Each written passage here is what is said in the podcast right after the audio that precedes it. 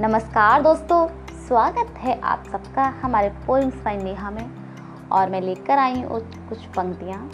जी हाँ ये जो पंक्तियाँ हैं आज, इनमें मैंने एक बेटी के विवाह के समय उसके विदाई से लेकर उसके ससुराल जाने और वहाँ किस तरह वह खुद को समायोजित करती है उस परिवार में और वहाँ किस प्रकार उत्पन्न बाधाओं को और उनका सामना करती है, उस सब के बारे में मैंने इन पंक्तियों द्वारा बताने का प्रयास किया है। तो चलिए, कुछ पंक्तियाँ, एक बेटी के मायके से ससुराल तक का सफ़र। शादी होकर शादी होकर बेटी विदा जब की जाती है शादी होकर बेटी विदा जब की जाती है, बड़े ही अरमानों से डोली उसकी सजाई जाती है। शादी होकर बेटी विदा जब की जाती है, बड़े ही अरमानों से डोली उसकी सजाई जाती है। सब लोग भी उस वक्त खुशियाँ बहुत मनाते हैं। एक दूजे से मिलकर वो बहुत इतराते हैं। ससुराल वाले भी तो देखो उस समय फूले नहीं समाते हैं। ढेरों सपने लेकर बहू को साथ ले जाते हैं। बड़े ही प्यार से बहू को बेटी वो बताते हैं। हुक्म अपना सब प्यार से उस पर जमाते हैं। शुरू शुरू में तो तारीफ़ें बहुत की जाती हैं, सर आँखों पर बहू बिठाई जाती हैं। बहू भी नए नए सपने सजोने लगती हैं, चार दीवारी को ही महल वो समझती हैं। सबकी खुशियों का ख्याल वो रखती हैं।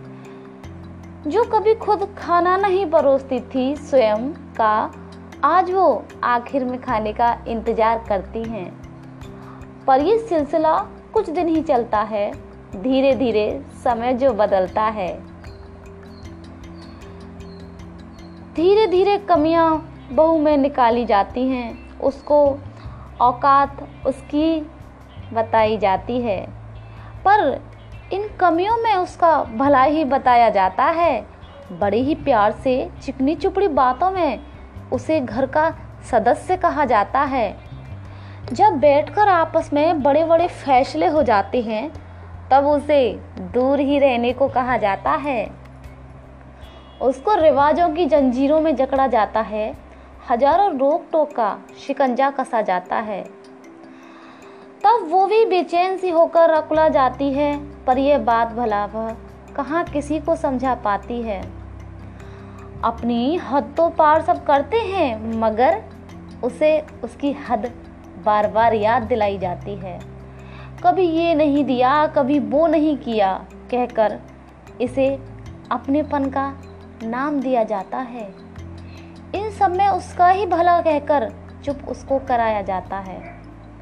धीरे धीरे इच्छाएँ भी दबाई जाती हैं, दुनिया भर की दलीलें सुनाई जाती हैं। मान जाती है अगर प्यार से या नफरत से ही सही, मगर वो अच्छी बहू कही जाती है। न माने अगर वो इस तरह तो दुनिया भर की तहमत लगाई जाती है। काम के वक्त तो याद आती है उसकी, मगर ज़रूरत ना हो तो उसे बेकार कहा जाता है। समाज क्या कहेगा, क्या सोचेगा, ये सब बातें समझाई जाती हैं। फिर समाज की आड़ों में फिर समाज की आड़ में अपने मंसूबों की बिसात बिछाई जाती है। सीता कभी सावित्री कभी सती के उदाहरण गिनाए जाते हैं। अच्छे बुरे की पहचान बताई जाती है। साथ रहे तो जीना मुश्किल हो जाता है। दूर जाए तो अपनों का साथ छूट जाता है। यही बस एक समय है जो कठिनाई लेकर आता है। बार बार वह इस समाज की दुहाई दे जाता है। सही गलत की पहचान भी खूब कराता है। यही वो दोहराहा है जिसमें समझ कुछ ना आता है। रहे साथ या छोड़ दे। रहे साथ या छोड़ दे। ये डर हर पल उसे सताता है। मगर कहते हैं कि अगर आप सच्चे हैं, दिल के बेहद अच्छे हैं। तो खुदा आपका साथ ज़रूर देता है। ना सही जल्दी, मगर देर से ही फैसला वो आपके लिए करता है। बस थोड़ी सी अच्छाई और सच्चाई। हिम्मत के साथ आगे बढ़ते रहना सदा चाहिए। जो सच होगा वो सामने आएगा, और जो झूठ होगा वो बेनकाब एक दिन हो जाएगा।